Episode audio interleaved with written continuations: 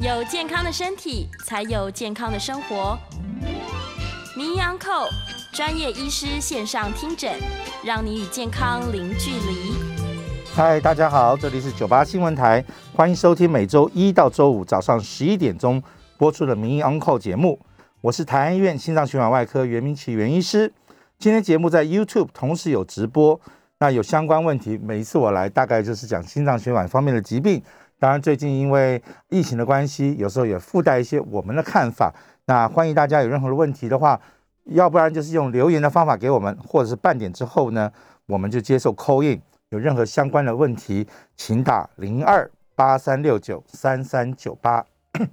那么今天是大概农历春节前的最后一个礼拜，那我今天也特别的，如果大家。在收音机前面的话看不到，但是在 YouTube 前面的话就可以看到，我特别选了一件粉红色的衣服，沾点喜气。好，因为快要过年了，那么我希望在一转眼，哇塞，我们为了这个疫情啊，憋了两年多了，又快又要快熬过这第二年的年头啊，非常的辛苦。所以在这个地方呢，向大家拜个早年，那也祝福大家身体健康。因为这两年下来哈，发觉没有什么东西。比健康生活更是重要，所以非常高兴有这个机会在过年前能来这个地方给大家提早拜个早年，新春快乐。欧米克最近最近又好像啊，我应该说新冠肺炎啊，最近好像又兴起了，大家非常非常的恐慌，那也造成很多的骚动。因为 我每次看到大家大家排队去抢疫苗那个画面哦，让我又回想到去年的五六月份那个时候。那一系列有在抢疫苗的画面，我都觉得很心不忍啊。因为当你当时去年夏天是因为没有疫苗，一有的时候哇，大家抢得很厉害。现在是大家都几乎都打满两剂了，但是为了第三剂的问题，还是拥挤强迫的去去跑过去去要打这个疫苗，大家却觉得很恐慌，好像又有一个灾难要发生一样。我一直在强调大家不要忘记一件事情，我们已经有两剂疫苗的保护了。相对的，你的身体应该有一些基本的啊免疫力跟抵抗力，而且呢，我一再强调，在新冠肺炎这个地方呢，我们在台湾甚至全世界，应该没有人讲说都是专家，唯一讲的是什么呢？大家都是从经验中累积我们的知识，所以在过去这两年来，我们仔细观察到什么事情，台湾 是个宝岛，大部分的疫情好像都是国外带入的。所以终于 前两天，我在这个中央疫情指挥中心公布了一个这个这个图解，大家一看可能会有点心安，但是不要松懈，但是可以稍微心安一点，因为呢，我们在统计了一下，omicron 从境外移入三百六十四件的三百六十四件的案例里头分析，你可以发现它的平均值平均年龄大概是二十岁到五十岁之间，所以代表这段时间呢，什么意思呢？可能大部分人是。同学生们这个寒假了回来，那公公务的平常必须要游走全世界的人，他们刚好回来台湾，所以都是大概在二十到五十岁之间。那么总共回来了很多人，大概有三百六十四个人。三百六十四个人里面的话，所以大家知道，疫情大部分都是带进来的。带进来之后呢，三百六十四人里面，大部分都是被采被认定是有 omicron 的一个感染。但是呢，大家仔细看一下子，它的无症状。跟轻症的是占多数的，无症状一百九十五人，轻症的一百六十七人，真正到中度重症以上的是两个人而已。那所以说，大家可以觉得，哎，我看到这个图的时候，我可能稍微放心一点，因为针对 Omicron 的这个感染，目前来讲的话，它还是属于比较轻症为主。好，那么也就是说，他们来到这边的时候，可能一开始的时候不知道，那是过了几天之后。最长的潜伏期是什么时候呢？大概是六天左右。也就是说，一个人搭上飞机的时候，他说没有没有感染，但是呢，他可能刚好在飞机上面或者在出发前不小心被感染了。那么他在潜伏在身体里面的时候，在防疫旅馆里面的第六天、第几天的时候被发现。我们发现说，在第第六天左右的时候呢，大概有有四十多个人出现。所以不管怎么讲，好像这个疫情，尤其在 Omicron 入侵台湾。我们目前是被掌握到的，所以要不要这么紧张？要不要看？要，但是不要恐慌，这是我一再强调的一件事情。紧接着，我们再看第二张图表。如果大家没有办法看到的话，就听就好了。那么也就是说，在我们本土，在从从一月份开始，今年元月份开始到今天，大概快一个月的时间，我们总共有一百六十六例，好，那有被感染的一些病患里面，我们又可以发现一个很了不起的一件事情，那就是说无症状跟轻症的是占多数的，轻症的是一百二十，是一百二十人，无症状的是四十六人，那么中度以上的，跟大家报告一下是零，没有，没有的意思是说。目前来讲，它就像一个感冒。感冒的症状是什么东西呢？大概以喉咙痛为主，然后咳嗽、发烧、流鼻水。喉咙痛、咳嗽是非常严重的一件事情。大家如果有过经验的话，这次发烧率反而比较低一点点，大概只有二十七个 percent 而已，二十七个 percent 而已。所以它不是以发烧来做表现，它主主要以喉咙痛跟咳嗽来做表现。所以这段时间如果你感觉到有喉咙痛、有有这个这个这个呃咳嗽的情形的时候，你要先想想看，你最近有没有跟疫情指挥中心有去公布到说，我是不是有可能有接触的机会？如果没有的话，心情也是先放轻松。为什么要放轻松？是因为最近是秋冬的时节，秋冬的时节，尤其这几天。忽冷忽热之间，你一不小心就会感冒。感冒的症状跟这些所讲的症状是一模一样的。再次强调一下，喉咙痛、咳嗽、流鼻水。哦天哪，这个事情呢 是非常会影响到人的。我前段时间大概在十二月初的时候，我好像就有一点这个感冒。那么感冒的时候呢，那它的症状就是喉咙痛跟流鼻水，喉咙痛、流鼻水。怎么也没发烧，所以我也测了以后也没什么事情，大概是流行性的感冒。但是呢，大家要知道一件事情：当你一旦感冒的时候，这是非常非常痛苦的一件事情。为什么这样解释？大家想想看，我平常一直戴着我的口罩，那我一咳嗽，我一打喷嚏，我一流鼻水，本来在太平时期的时候，我们不戴口罩的时候，哇，它这个病毒就稀释到空空气里面去，那么你可能是散播出去。那病毒因为出去了后落到地上，很快的就死掉了。但是呢，现在不是哦，现在因为大家戴口罩戴得很密，戴得很紧，戴得很久，所以你在咳嗽的过程中，你下口气又把你的病毒再吸回来；你打喷嚏的时候，一口气又吸回来，所以你等于反复反复的，可能病毒在身体上就一直在侵犯着你。那这是个非常可怕的现象，所以你就会觉得哦很不舒服，尤其在当你有流鼻水。你有这个喉咙症状的时候，有些时候你需要空新鲜的空气，但新鲜的空气进不来的时候，哦，你是非常非常痛苦的一件事。那然后，我觉得最大的恐怖点就是在什么东西呢？就是当你在咳嗽的过程中，病毒很奇怪，它喜欢在咽喉这个地方，就是在那些纤毛那个地方去刺激你。一刺激你的时候，你喉咙就好痒，好痒的时候你就想咳，那这边在流鼻水。那边在咳嗽哦，然后你整个人好像要把那个肺咳出来一样，因为它就咳不出来，它好像就是干巴巴的一个那个那个黏黏膜液什么东西卡在喉咙那边，你怎么样也出不来。然后咳到一个程度的时候，你整个脑部就哗啦一片空白，那好像要昏过去那种感觉。这是咳嗽最痛苦的一件事情。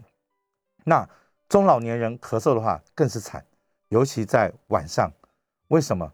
你在晚上喉咙痒，你一躺平，这个鼻鼻涕流鼻水的鼻水又往喉咙这边倒打下倒打下去，叫做鼻涕逆流，好或鼻水逆流的时候，它又到喉咙这个地方的时候，它就会非常的痒，一痒的时候完蛋了，你简直就没有办法睡觉。所以你想想看，入夜之后，你每躺平在那地方，你就想咳嗽，你躺平的时候就不舒服，你躺不进去的时候想坐起来，想去找水找化痰药。找喉糖什么东西，你一个晚上没有办法好好睡觉，然后紧接着两天、三天、四天，如果是年轻人，也许还可以承受得了，但是如果是一个中老年人的话，一两天不睡觉，身体就会产生非常非常多的状况，你人就会觉得不舒服。当你在不舒服的时候，你的枕边人。你附近的这个房房子里面的其他亲友一听，我天哪，你是怎么回事啊？你怎么咳成这个样子？到底怎么回事？大家就会开始恐慌，就会觉得我我我我跟你保持点距离，你实在太可怕了。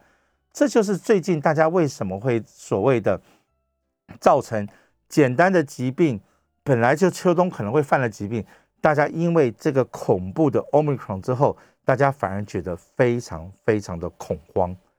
恐慌之余之后呢，就会造成所谓的叫做他们最近有个名词叫做脑雾，脑雾的情形，然后整个脑袋哈就昏昏沉沉啊，这这是很可怕的事情，因为。任何病毒在侵犯你，任何感染的时候，有些时候这些病毒会会因为你因为发炎了嘛，发炎的时候有时候脑部也会发炎，脑部一发炎之后，脑部有时候就会有点水水胀胀的情形，你睡眠不好也会有一些水水胀胀的情形。那这个时候呢，你的记忆就会失失就会有点失忆。那么有时候你会因为咳嗽，我刚刚讲咳嗽咳到一个哦蛮荒的地步的时候，你。肺好像咳也咳不出来，那种痛苦、那种感觉的时候，你会脑袋一下子失去失去意志。那这时候又想说：糟糕，我是不是被 Omicron 感染了？我会不会有没有什么发发生什么样事情？我要不要交代什么事情？天哪，这一系列事情就是会导致，因为个疫情的错乱的时候，你一步一步的就会造成身心灵一个很大很大的压力，所以。我还是要特别强调一件事情：我们台湾已经自我照顾得非常好。我们认为新冠病毒是一个全新的病毒，我们身体一开始好像不是很认识它，所以我们一再的鼓励大家要勇敢的去接受疫苗的注射。疫苗的注射在第一剂跟第二剂之间要有个适当的距离，它的目的是在做什么呢？也就是说，疫苗打下去，那么我可以知道说我身体。我身体好像要认识这是个入侵的一个不好的东西。我本来以为他是个亲戚，本来以为他是个好朋友，但是呢，后来发现他不是。所以，我们身体要先让他认识说这是个不好的东西。紧接着，因为第一季我们都不敢打太多，所以第二季在一个多月之后，我们打第二季下来之后，我们身体就会牢牢的记起来说：啊哈，你这个坏蛋，我要好好的跟你去去对抗一下子。对抗一下之后。我来告诉你说，你下一步再敢来，我就把你湮灭掉啊！就是这样的情形。但是呢，当它慢慢的越来越上来的时候，我们发觉，哎，病毒并没有来啊，所以我的抵抗力就想说啊，既然没有来，那我干脆就衰退下来好了。所以最近当它又再来的时候，我们就要大家就会想要说，我是不是需要第三剂？我是不是需要第三剂？那第三剂的时候，在国际上目前统计起来。很多人都有突破性的感染，也就是说，打一剂、二剂、三剂还是没有什么效果。但是不要忘记了，我还是在提醒大家，所有目前国际上的研究都是小规模，几千人、几万人，它没有办法代表全部。所以记得一二剂之后，只要你身体是健康的，你身体是有抵抗力的，尤其你在十月左右那附近打的话，坦白讲。你身体应该都有个适当的记忆才对，你不需要那么恐慌，说啊天哪天哪，我要去抢第三季，我要去什么东西？因为暂时不用，因为这时候反而是 在身体上养精蓄锐，去做一些来帮忙你的啊，来帮忙你的事情，才是比较正确的这件事情。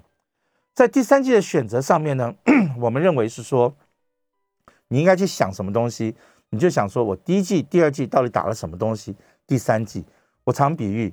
我们在家里头，我今天想炖一块很好的一个肉，好，我这一次用了这个酱油，第二次用这个酱油，第三次还是要去微调它才是比较对的。所以国际上大部分都是同一类型的继续打下去，比较少去混打，因为混打这毕竟是一个疫苗，疫苗对身体上是有一些挑衅的，所以需不需要去做混打？混打对身体会造成什么样的东西？目前没有人敢跟你保证。我们只是说什么类型的，因为你打 A Z，A Z 就单单纯针对原始的病株，所以 A Z 打一次，A Z 打两次，你对这个单单向的这个病株应该已经有了彻底的反应了。坦白讲，够了，就是这样子。所以 A Z 没办法打第三剂，理论上是不太可能，也不太需要。但是 m R N A 型的莫德纳 B N T，因为它比较是一种。混合造出来的疫苗，所以理论上一剂、二剂以后，你可以再追打第三剂，那么这时候可以刺激它更认识它这个这个制造出来的病毒长什么样子。那这样的话会有它的帮忙在。好，那么这个我们的高端本身就是个抗体，所以抗体进来，如果抗体没有打仗，它慢慢衰退下来了，你再打抗体进去是可以接受这个情形。但是因为高端一直没有一些很令人说服的长远报告，所以我们也不知道到底怎么样可以帮到他的忙这样子哈。所以疫情是有点升温，但是呢不需要太恐慌。你还是记得疫苗不是万能的，你身体的健康、你的抵抗力、免疫力才是最重要一件事情，好不好？那所以 当你晚上睡不好，当你的压力很大的时候，哇天哪！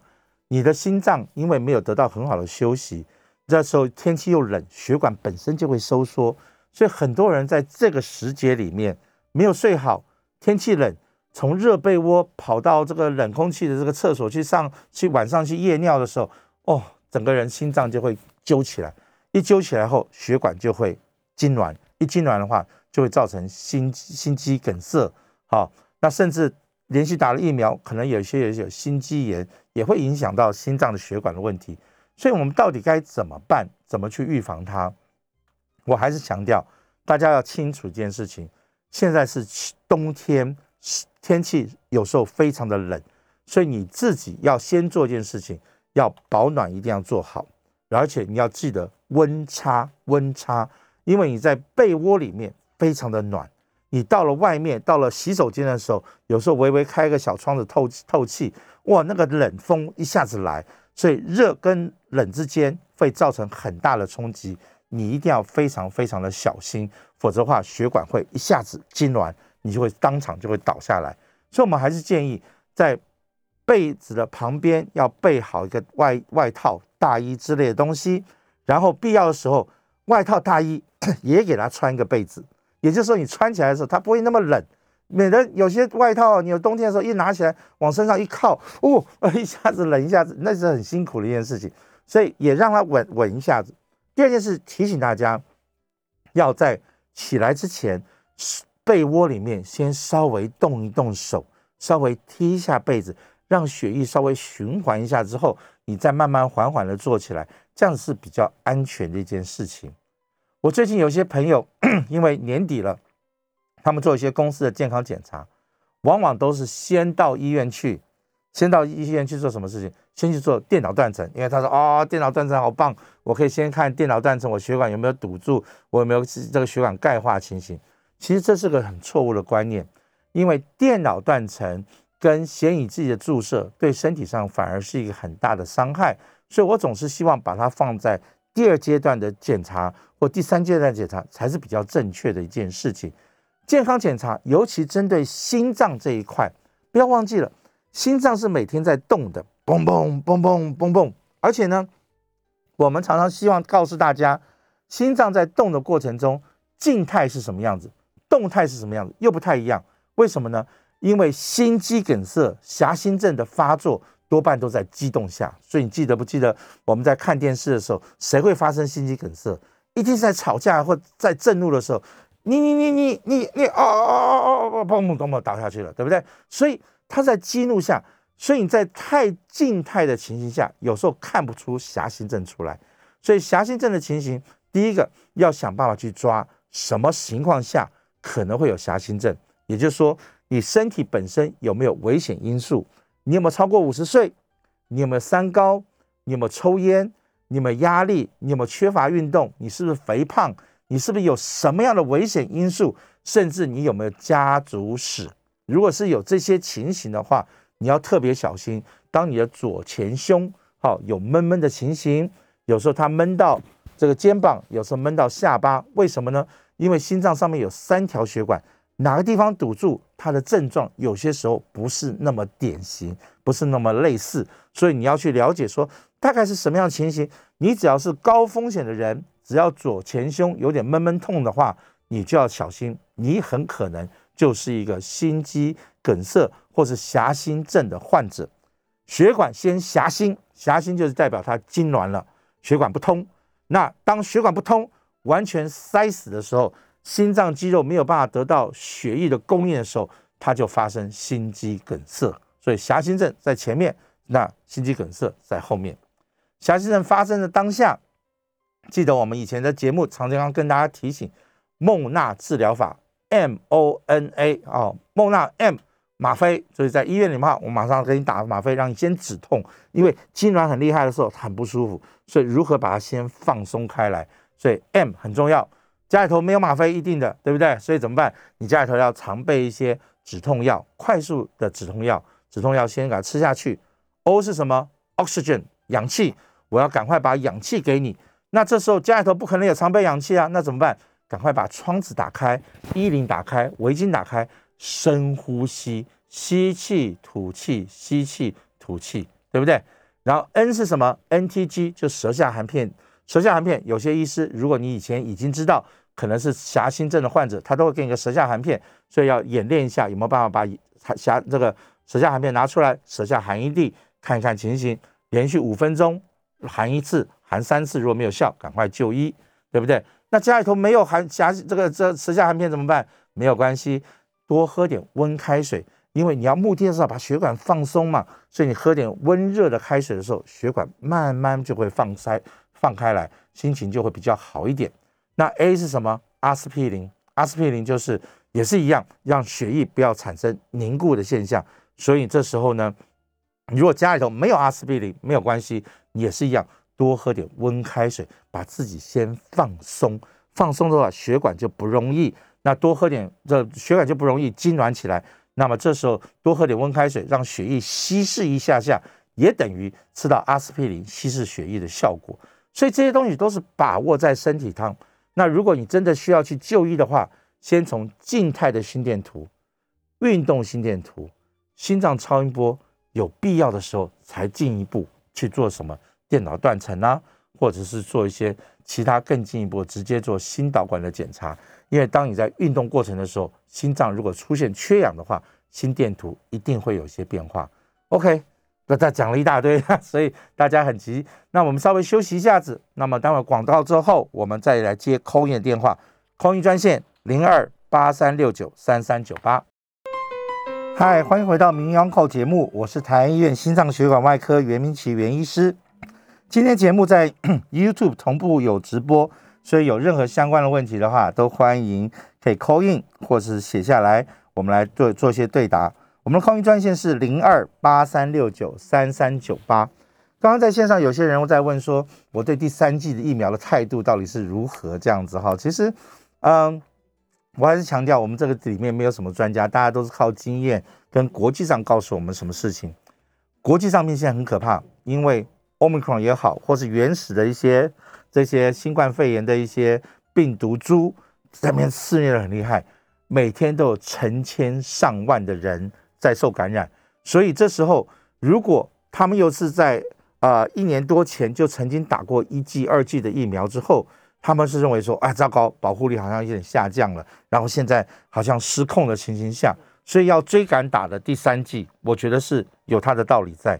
但是呢，我们国内目前在两千三百万的人口里面，我们从二月在一月份左右的时候才抓到一百六十六人，一百六十六人在两千多万里面，好像还算是蛮小的，而且都是轻症，所以再次强调，要不要恐慌？要不要是急迫？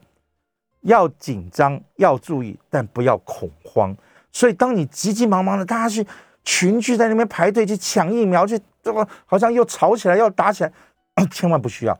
你只要记得一件事情：你打满两剂之后，这时候反而在家里头准备一些蔬果啦，的维他命 B 啊、维他命 C，让自己做健康的运动。在人没有没有很多人群聚的情况下，多做一些运动，健康。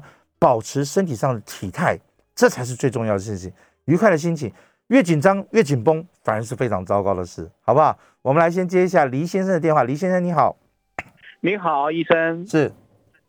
呃，我是这个样子的哈。我在十月下旬的时候有到医院做一个心导管。是。但是做心导管的检查手术呢，是因为我的呃疑似有这个阻塞。可是真正去做直球对决心导管的时候，发现我的血管呢并没有阻塞，但是医生说我有一个所谓的心肌桥。嗯哼，那就是说我的心肌桥，我的心脏收缩跟舒张的时候的速率太快，影响到我心脏血管有一点弯曲，造成它血液的不够流畅，所以我并没有做了这个呃支架的治疗，各方面都没有。那我想请问医生的就是说。我在静止状态，我我的心脏的跳动呢，大概都维持在六十到八十五下这中间。可是呢，我要站起来上厕所或是随意的走动，它可能就会突然就跳到了九十五或者一百下。我想请问医生，我这样的状况有没有关系？那我在十月份做心导管的时候呢，医生有开一个。呃，就是像让我的心跳降速的一个药，叫一个卡地尔的，不知道是学名还是药名，我并不清楚。有开的这个药给我，就希望我在心跳在八十下以上的时候可以吃半颗。我想了了解，是李先生，我 大概知道你的情形。其实心脏上面有三条血管，这三条血管呢，应该是非常均匀的在心脏的表面划过去。但所谓的心这个心肌桥呢，什么意思呢？就是你血管走到一个地方的时候，它突然间凹下去了，它突然间好像有一点有成一个 V 字形，跑到肌肉里面去的时候，它再串起来，所以整整条血管看起来还是很漂亮，但就刚刚好在心脏的某某个肌肉端的地方，它突然间陷下去，塌陷下去了，产生个 V 字形，所以当血液要流过去的时候，有些时候在 平顺的时候没什么问题，但一急一紧张的时候，血会突然间过不去，就会产生心绞痛的现象。那所以做了心导管一目了然也 OK，至少可以放心一点。那这时候回过头来告诉你呢，是什么东西呢？你不能太激动，因为呢这条路我台北到桃园过程中有个地方我就必须要下来一下再上去，那这时候会浪费点时间。所以这时候你的动作如果缓一点点。动作慢一点点的话，我认为大概都不会有任何的问题，也不需要太去在意它。但是如果你情绪是属于紧张型的人，你是属于比较暴躁型的，什么事情都要急急急哦，那这个对你就会有一点小小的影响。所以这是给你做个参考。那我相信，不管是哪一位医师在帮你做这个这个导导管检查之后。他应该会给你详细的解释的很清楚。如果没有办法解释很清楚的话，常常听我们的广播，我们来分析给你听。再不行的话，到我们医院来，我们来给你解释。OK，好，我们再来接张先生的电话。张先生你好，那严医师您好啊，我想向您请教，我我超过六十五岁，那呃，如果我那个慢跑，长距离的慢跑，那五呃四十分钟到五十分钟，呃，在停下来的时候，呃。也都是呃心跳等等也都非常的呃平顺。那因为现在没有办法运呃在户外运动，因为要戴口罩很不舒服，所以在家里我自己尝试做那塔巴塔，呃这种快速男子的这种运动。但发觉如果真的把动作呃做完或靠近快要做完了，要差不多七项到十项的这种动作，那心跳呃这个呃怎么讲会非常的喘。那请问这样子，呃，是不是不好的、不好的想法或者做法？OK，其实呢，大家习惯在外户外运动的时候，突然间你到室内来运动的时候，这两个用的肌肉群、用的身体的力道都是不一样的。所以你譬如说，你每天骑脚踏车啊，骑好多好多，但突然间你去跑马拉松的时候，哇，这时候你还是受不了，因为它是用不同的肌肉群。不同的肌耐力、不同的心脏的输出率来满足不同的运动，所以本来当你在换一个环境在做运动的时候，你要自己要先做一个适应的一个时期，不要太急。我一向反对在家里面做剧烈的运动，好，为什么呢？非常道理，呃，家里头的空气流通可能没有那么好，尤其在冬天的时候，你可能并没有完完全全的开窗子。没有开开窗子的话，或者是前后大楼都把你的这风向是堵住的时候，在非常有氧剧烈的运换气的运动的时候，你需要是新鲜的空气。当你没有办法提供很好的新鲜空气的时候，那这时候你在运动的过程中，你吸进来的反而是家里头环境中的废气的时候，你反而没有得到一个很好的运动效果。所以还是要问自己：我的运动是为了健康，还是我的运动想变成健美先生，还是我要训练肌耐力，我要去参加马拉松？这些东西都是不同的想法。如果是为了健康，那么很重要一件事情，家里头的通风系统一定要非常的好。那么如果是为了要训练肌耐力的话，那不好意思，你就是到户外去，然后找一个适当的时间，在做肌耐力的测试的时候。你一定要记得，口罩不能戴太久，因为口罩戴久的时候，平换气的过程中，已经有很多研究告诉大家说，你的二氧化碳会产生滞留的现象，你会产生一个不舒服的情形，脑部就会不舒服。所以我的建议，在家里头的时候，先稍微把能量稍微降低一点点，然后记得一件事情，窗子一定要打开，一定要让空气流通，你再去做一些挑衅的运动。那目前来讲的话，如果有机会，就是还到户外去，因为。空旷的地方，坦白讲，有适当的距离、适当的社交，病毒并没有那么可怕。你还是可以做适当的一个运动，我相信这才是，否则闷两年，大家都是受不了的。OK，我们再来接李先生的电话。李先生你好，呃，袁生你好，是我今年七十八岁，那我心脏有时候会忽然跳得很快，然后去看医生以后做心电图检查，有有有做。二十四小时的心动的检查，确定是有心律不整。那请问症状需要注意哪些？我需要自己做些什么措施吗？OK，七十八岁如果有心律不整的话，我们第一个要想到是两个问题。其中第一个问题就是供应心脏发电机的那条血管有没有堵住，有没有所谓是我们今天讲的狭心症的问题？因为如果你心脏血管有堵住，导致供应发电机的那个血管是血流不顺畅的话，它会诱发心律不整，这是第一个可能性。第二可能性就是可能发电机本身因为七十多岁已经老化了，它本身就会有些不好的心律不整的现象，所以你也要去想想看，是不是有发电机本身出了问题。这在二十四小时心电图里面应该会给你一个简单的回答。那这时候你就要回过头来，就要去做什么事情呢？你要去做。心脏超音波，或者是医师拿个听诊器，大家会听听看，因为 有时候会诱发心律不整。除了就是刚刚讲的发电机的老化，或者是心脏里面的瓣膜闭锁不全。心脏里面瓣膜闭锁不全的时候，心脏就会膨胀。膨胀的过程中，心脏的这个心脏瓣膜后面就是我们传导系统的缆线。你懂懂我意思吗？就是说。我的瓣膜如果关不好的时候，一直有这种膨胀的情形的时候，它会拉到那个电缆线，拉到电缆线的时候，就好像你不小心碰到那个麻筋一样，它就会很敏感，它就很容易发生心律不整。所以，先把这些可能造成心律不整的情形，先把它研究出来。研究出来之后呢，我们来想想看，好，我有没有办法克服？举例来讲，呃，心律不整的人一定要充分让心脏休息。所以晚上睡眠品质有没有很好？有没有睡得足够？需不需要用一些药物来帮助你睡眠？这是一个很重要的一件事情。这是第一。第二呢，你要不要适当的运动？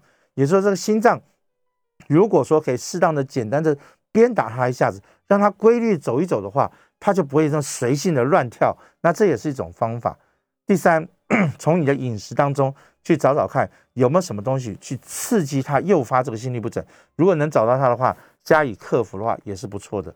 那最后才是跟医师配合，我们看用什么样的药。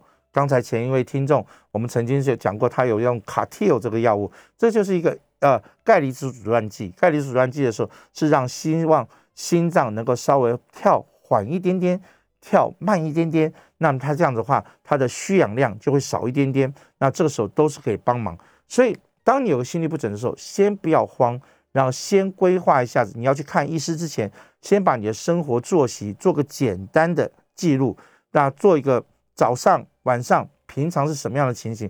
那么这样的话，你可以告诉自己说：“哎，我自己都发现好像在这段时间内有点怪怪的。什么时间点？因为这时候医师比较能够轻松的帮你去配药。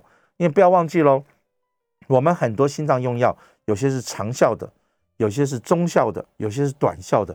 什么情况下用什么样的药物，也都是能够反映说我怎么样可以帮到你去控制你的病情。所以讯息越多，医师越能帮你去分析，我们就可以达到同样的一个治疗的目的，懂我意思吗？好，所以我觉得大家不要紧张，其实人到了一段时间都会生病，生病的时候就是放轻松，先找出可能原因，然后再去找药物，OK？所以我希望大家能够知道这样的情形。我们先休息一下子，广告之后我们继续来接大家的 call in，所以啊，不要忘记了，待会有机会留言或者打电话进来。欢迎回到《名医靠》节目，我是台安医院心脏血管外科袁明启袁医师。今天节目在 YouTube 有同时直播，我们都两边在讨论问题，蛮有趣的哈。所以我欢迎大家有任何心脏血管方面的问题，有任何新冠肺炎的问题，就 call in 打电话进来跟我们聊一聊天。我们 call in 专线是零二八三六九三三九八。那么有人刚刚问说，这个心肌桥算不算是个良性疾病？哈，其实心肌桥就是一个，就就就像讲普通点话，就好像你的嘴唇有点小兔唇，有点不太好看，那算不算是疾病？算，但是是不是很可怕的疾病？不是，它就是一个呃发育的过程中，它可能有个地方稍微嘟嘟跳下去了一下下这样子哈，那这就是一个要要去能够去克服自己的一个小症状这样子，嗯啊。呃，大手大脚向前走，曾经有心肌炎还能打莫德纳 BNT 呢？如果血栓也造成不能打的话，可以试试打 BNT。好，我跟你讲哈，疫苗的选择，坦白讲，全世界没有办法告诉你正确的答案。好，没有办法，因为什么？这个疫苗坦白讲太新了通透才两年左右。那坦白讲，在以前，在我行医过程中，或者我读教科书来讲的话，疫苗都没有这么快就上市的。都是两年大家累积的经验，所以每一家厂商 会有他的想法，每个医师有他的想法，在有疫苗没疫苗之间又有他的想法跟他的逻辑在那个地方，所以你只能去仔细去看，仔细去观察，然后不要恐慌。我们在没有疫苗的时候，我们认为有就好，那我们认为还是一件事情，A Z 它是一个病毒，单一病毒，所以你打进去打两剂。大概你就认识它了，你再打第三剂，你还是认识它了，所以就变得没什么多大意思。B N T 跟莫德纳是两家不同的公司，它的配方我敢保证，他们彼此不会交换资讯的啦，一定是它是什么，它是什么。但是没有错，它是 m R N A，他们都在算哦，这个怪病毒它会长什么样子，所以他们就设计了一个十几种、二十种这种东西浓缩起来后变成一个疫苗。变成科学疫苗 打进去，那希望你能辨识它，说哦，这是不好的东西，我要想办法去去认识它。所以当他在一开始的时候一定是小剂量，第二次打的时候，两个人一比较，哦，我知道了，我认识你了，坏蛋，十几个坏蛋，对不对？然后呢，这时候抵抗力不好的时候怎么办呢？我是不是要追加第三剂？所以现在全世界都在讲说啊，第三剂好像没有效，因为我有好多个朋友。在国外打了三剂之后，还是照样被 Omicron 侵犯。也就是说，Omicron 它也是一个生命体，它也在学习怎么样自我生存。你们这些人就像人类讲湮灭我，好，我也来想办法生存。所以两个人在那边较劲，所以很多人呢就会有突破性的一个感染，突破性的感染就会很就会很紧张嘛，大家就会觉得说，我到底该怎么办？那我到底可不可以再预防？但是研研发疫苗需要点时间。理论上，现在大家已经认识 Omicron 大概长什么样子了。长什么样子的时候，我们是不是有机会能够马上针对 Omicron 再发生一个、再产生一个新的疫苗出来，指日可待。但是呢，目前是没有，所以我们只能以从现有的，我们发觉说我们的抗体有点下退下来了，我们想办法再补上去。但是我一再强调一件事情，抗体就像我养了十万大军。但这个大军不会打仗的话，那也是很糟糕的一件事情。所以重点还是要有大军，那这些大军要会打仗，要变成精战部队才可以。那怎么样变成精战部队？就是身体健康、心情愉快，保持个健康的体态，才是预防这个事情最好的东西。那这段时间，如果真的有机会，少点群聚，少点这样子扩散的感染，我相信这才是最好的方法。我们来接一下张小姐的电话。张小姐，你好。哎，袁医生您好，请问一下啊，那个我平常有会有心律不整，可是好像心律不整会影响到我身体的，是不是会影响到身体震动？感觉好像地震，然后地上也会觉得在震动的感觉。OK，如果心律不整，心律不整代表心脏在乱跳。心脏乱跳的时候，我们在心脏科的医师里头最怕的是血打不出去，因为心脏应该是心房一室，心室一次，把血有效率的打出去。不要忘记了，这个血还要往脑袋上逆势向上冲上去哦，像冲天炮一样要冲上去。所以当心率不整的时候，这个心脏还没有还没有上膛完毕，后抓血已经打出去了，所以它最有可能是血上不到脑部去，这是我们最怕的一件事情。所以通常血打不上去的时候，头会出现头晕，会突然间一片黑暗啊，会突然间出现哎，好像发生什么事情，想要倒下去那种感觉，哎，又醒过来，这是个最常见的情形。然后心悸的时候，你会感觉到，因为心脏也急啊，他想说，哎呀，我全家人都急着我，我要把血送上去，所以他也急，他就会加倍去用力去弄，所以大家就会感觉到心脏好像要跳出来，所以常常有人说，哦，心脏好像要呕出来那种感觉，因为它嘣嘣嘣嘣嘣嘣嘣嘣嘣嘣一直在那边跳，跳得很快，很不舒服，所以这也是我们从症状里面就要知道说你可能有这个问题。那当然，心律不整里面又有分心房的颤动、心室的颤动。我们最担心的就是心房颤动，为什么呢？心房颤动的时候，心房就嘟嘟嘟嘟嘟嘟嘟嘟嘟，好，这好像好像麻痹一样，那么一直一直单单跳。那单跳的过程中，血液本来意思是流通的东西，当它一旦产生颤动的情形的时候，它就会产生涡流，血液就会在心房里面一直打转、打转、打转。那打转的过程中，血液莫名其妙的就会发生所谓的血栓的形成。所以心房颤动的病人一不小心的时候，会造成心房里面的血栓。这个血栓如果乖乖的卡在心房里面也就算了，它也就安全无恙。但是有些时候，随着下一次正常的心跳的时候，这个血栓可能就会跑到就跑到心室里面去。再下一次的血栓，砰冲一下子就打出去，打出去的时候，你就会造成脑中风。好，如果打到脚的话，叫成脚中风、肠子中风等等等等，都是有这种非常可怕的现象。所以不要轻忽心律不整。我还是强调，心律不整是一个病，那你要搞清楚说它是什么原因的心心律不整，到底是心房的心律不整，还是心室的心律不整？有没有办法去把它克服起来？然后呢，找到原因来来治疗它？我相信这才是最重要的一件事情。那当然，今天讲的主题叫狭心症，我们还是要强调。理论上，我每次解释心脏有三个疾病，一个是心血管疾病，一个是心脏构造的疾病，一个是心律不整的疾病。好，就是说看个车子，你可以看心脏的外形，就是心脏的构造好不好？然后汽车的油路系统就是心脏的血管好不好？那么油加满了，车子很好，一发动哇没电，那很惨，那叫电瓶系统，也就是心律不整的问题。所以三个问题结合起来。变成一个心脏的正常运作，两个人 可能是独立作业，好，这这三样东西可能是独立作业，有可能是互相影响。我刚刚讲了，心脏血管堵住了，它可能影响发电机的营养，它就在乱跳。如果它是本身是瓣膜二尖瓣闭锁不全，二尖瓣这个心脏本身有心肌肥厚症、心脏扩大症，拉扯到了电缆线，导致它心律不整，也是可能会发生这种情形。